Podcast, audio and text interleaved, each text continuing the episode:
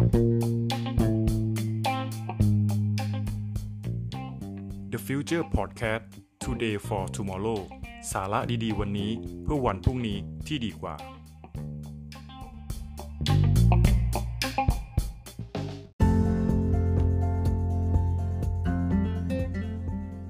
สวัสดีครับ ผม TK t a r o และคุณกำลังฟัง Journey ประเทศไทย Podcast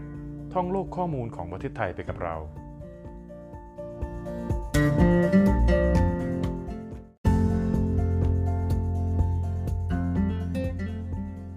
ผ่านไปแล้ว 12 EP นะครับ กับข้อมูลจังหวัดต่างๆ ในภาคเหนือ ภาคอีสาน และภาคกลาง EP ที่ 13 นี้เราจะมีข้อมูลของจังหวัดใดในภาคตะวันออก มาแชร์กับคุณผู้ฟังบ้าง ไปติดตามรับฟังกันเลยครับ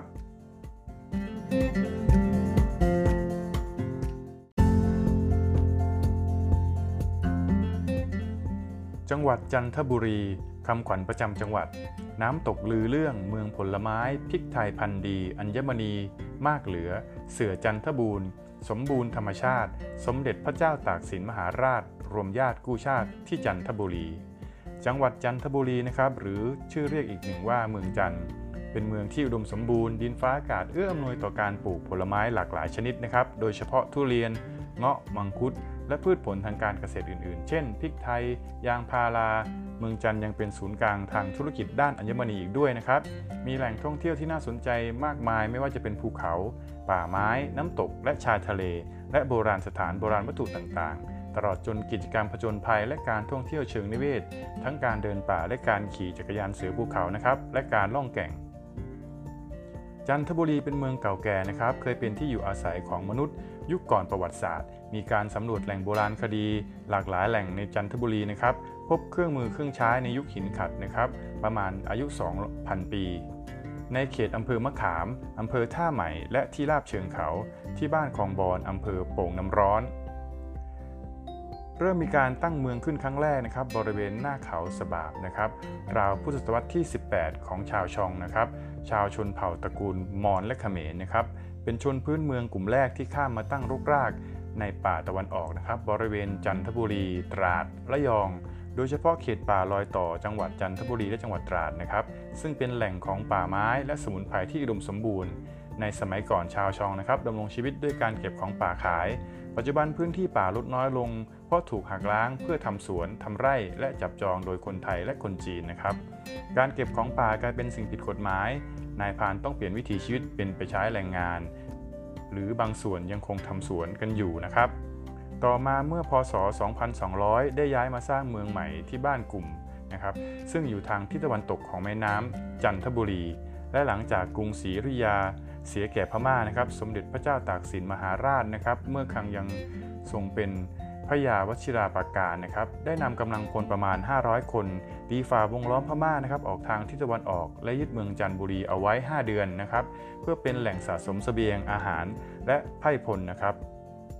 จากนั้นนำกำลังพลไทยและคนจีนนะครับประมาณ 5,000 คน กลับไปกอบกู้กรุงศรีอยุธยาในปีพศ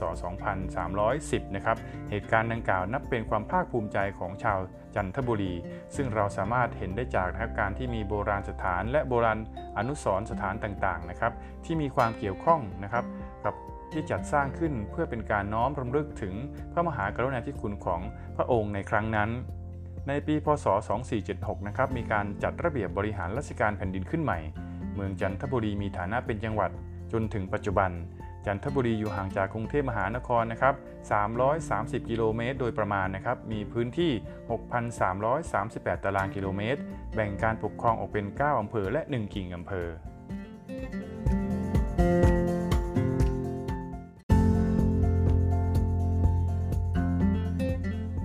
จังหวัดชนบุรีคำขวัญประจำจังหวัด ทะเลงามข้าวหลามอร่อย อ้อยหวานจักสารดีประเพณีวิ่งควาย จังหวัดชนบุรีนะครับ หรือเรียกสั้นๆว่าเมืองชน เป็นจังหวัดท่องเที่ยวชายทะเลทางตะวันออกนะครับที่มีชื่อเสียงมาช้านาน เป็นแหล่งเกษตรกรรมปลูกพืชเศรษฐกิจได้แก่อ้อย มันสำปะหลัง และยางพารา รวมทั้งเป็นที่ตั้งท่าเรือน้ำลึกแหลมฉบังนะครับและเป็นแหล่งอุตสาหกรรมโรงงานสำคัญต่างๆ มากมาย ตามประวัติปรากฏหลักฐานว่าเมืองชนบุรีนะครับมีมาตั้งแต่สมัยกรุงศรีอยุธยา เดิมเป็นเมืองเล็กๆนะครับหลายเมืองได้แก่ เมืองบางทราย เมืองบางสร้อย เมืองบางพระนะครับต่อมาในรัชกาลที่5นะครับได้รวบรวมเมืองดังกล่าวนะครับเข้าด้วยกันเป็นจังหวัดชนบุรี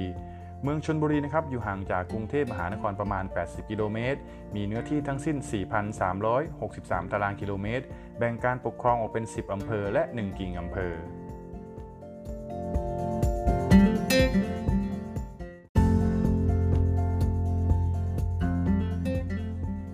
จังหวัดตราดคำขวัญประจำจังหวัด เมืองเกาะครึ่งร้อยพลอยแดงข้าล้ำระกำแสนหวาน หลังอานหมาดี ยุทธนาวีที่เกาะช้าง สุดทางบูรพาเมืองตราดนะครับสันนิษฐานว่าเพี้ยนมาจากคำว่ากราด ที่เป็นชื่อของต้นไม้ชนิดหนึ่งนะครับที่ใช้ทำไม้กวาด ต้นไม้ชนิดนี้มีขึ้นอยู่รอบเมืองตราด ซึ่งในสมัยนั้นมีต้นกราดขึ้นอยู่จำนวนมาก แต่พอถึงสมัยกรุงศรีอยุธยานะครับ สมัยรัชสมัยของสมเด็จพระนเรศวรมหาราช เมืองตราดมีชื่อในขณะนั้นว่า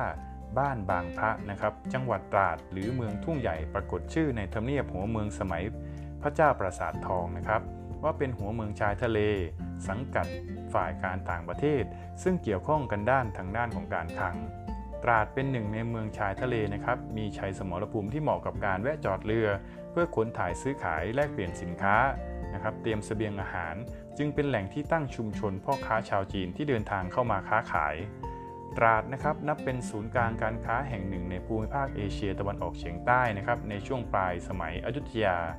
สินค้าที่ส่งออกขายอย่างต่างแดนนะครับโดยเฉพาะของป่าเช่น เขากวาง หนังสัตว์ ไม้หอม และเครื่องเทศต่างๆนะครับล้วนมาจากเขตป่าชายฝั่งตะวันออกแถบระยอง จันทบุรี ตราด โดยลำเลียงสินค้านะครับผ่านตามแม่น้ำเขาสมิง เข้าสู่ปากอ่าวตราดนะครับ เมื่อครั้งสงครามกู้เอกราช สมเด็จพระเจ้าตากสินนะครับ ทรงเลือกตราดเป็นเมืองหน้าด่านกันชนนะครับทำหน้าที่ส่งเสบียงอาหาร ก่อนเคลื่อนทัพทางเรือนะครับออกจากจันทบุรี ในสมัยรัชกาลที่ 1 เมืองตากยังเป็นเมืองท่าสำคัญแห่งหนึ่งนะครับ เช่นเดียวกันในสมัยอยุธยานะครับในรัชกาลที่ 3 ไทยทำศึกนะครับกับเจ้าอนุวงศ์ เจ้าเมืองเวียงจันทร์นะครับ ซึ่งต่อมาหันไปสวามิภักดิ์กับยวน ไทยกับยวนผิดใจกันนะครับ จนต้องทำสงครามกันในปี พศ 2371 ตราดเป็นแหล่งกำลังพล และเสดียงหารมีการตั้งป้อมค่ายนะครับ อยู่ที่บ้านแหลมหินปากอ่าวเมืองตราดการขุดค้นพบพลอยแดงนะครับหรือว่าทับทิมสยาม ในเขตอำเภอบ่อไร่เมื่อปี พศ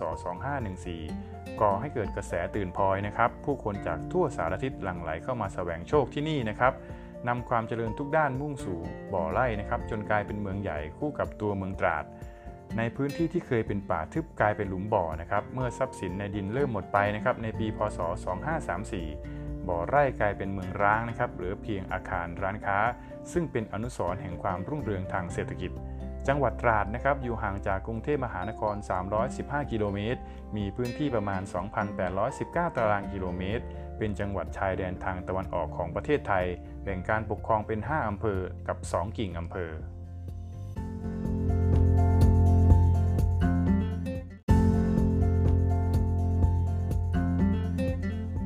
จังหวัดระยองคำขวัญประจำจังหวัด ผลไม้ลดล้ำ อุตสาหกรรมก้าวหน้า น้ำปลารสเด็ด เกาะเสม็ดสวยหรู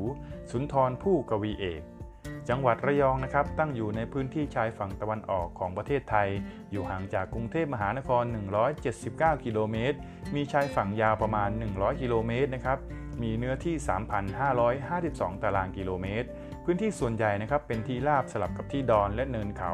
เป็นแหล่งอาหารทะเล มีสวนผลไม้และพืชไร่นานาชนิดนะครับ เป็นเมืองอุตสาหกรรม และเป็นที่ตั้งของโครงการพัฒนาพื้นที่ชายฝั่งตะวันออก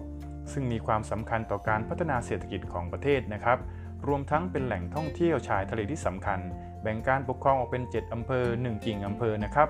ระยองเริ่มปรากฏชื่อในพงศาวดารเมื่อพุทธศักราชที่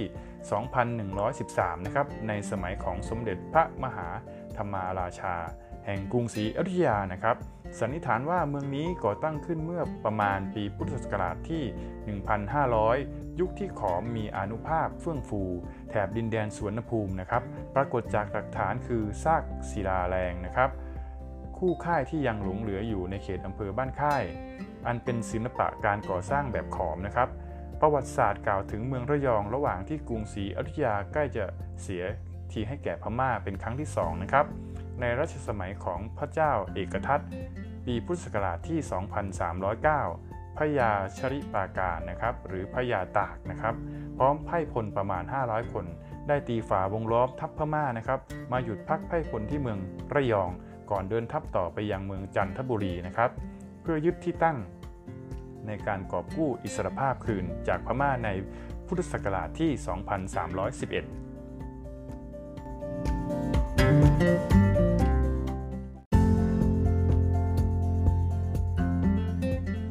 จังหวัดสระแก้วคำขวัญประจำจังหวัด ชายแดนเบื้องบุรพาป่างามน้ำตกสวย มากด้วยรอยอารยธรรมโบราณ ย่านการค้าไทยเขมร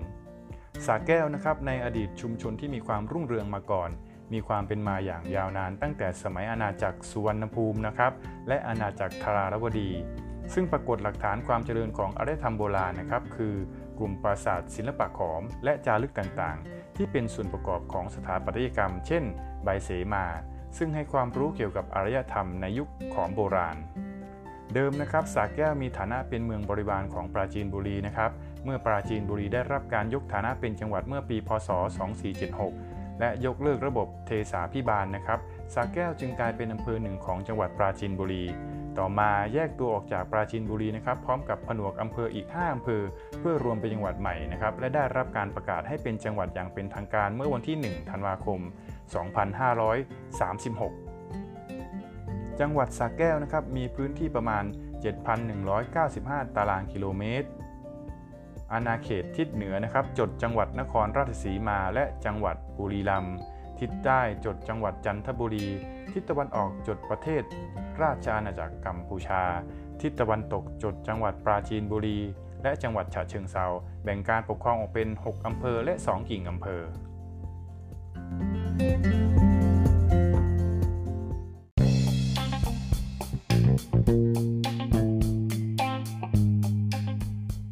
และนี่ก็คือสาระดีๆ วันนี้จากเจอร์นี่ประเทศไทย พบกันใหม่ครั้งหน้ากับ EP ถัดไป สวัสดีครับ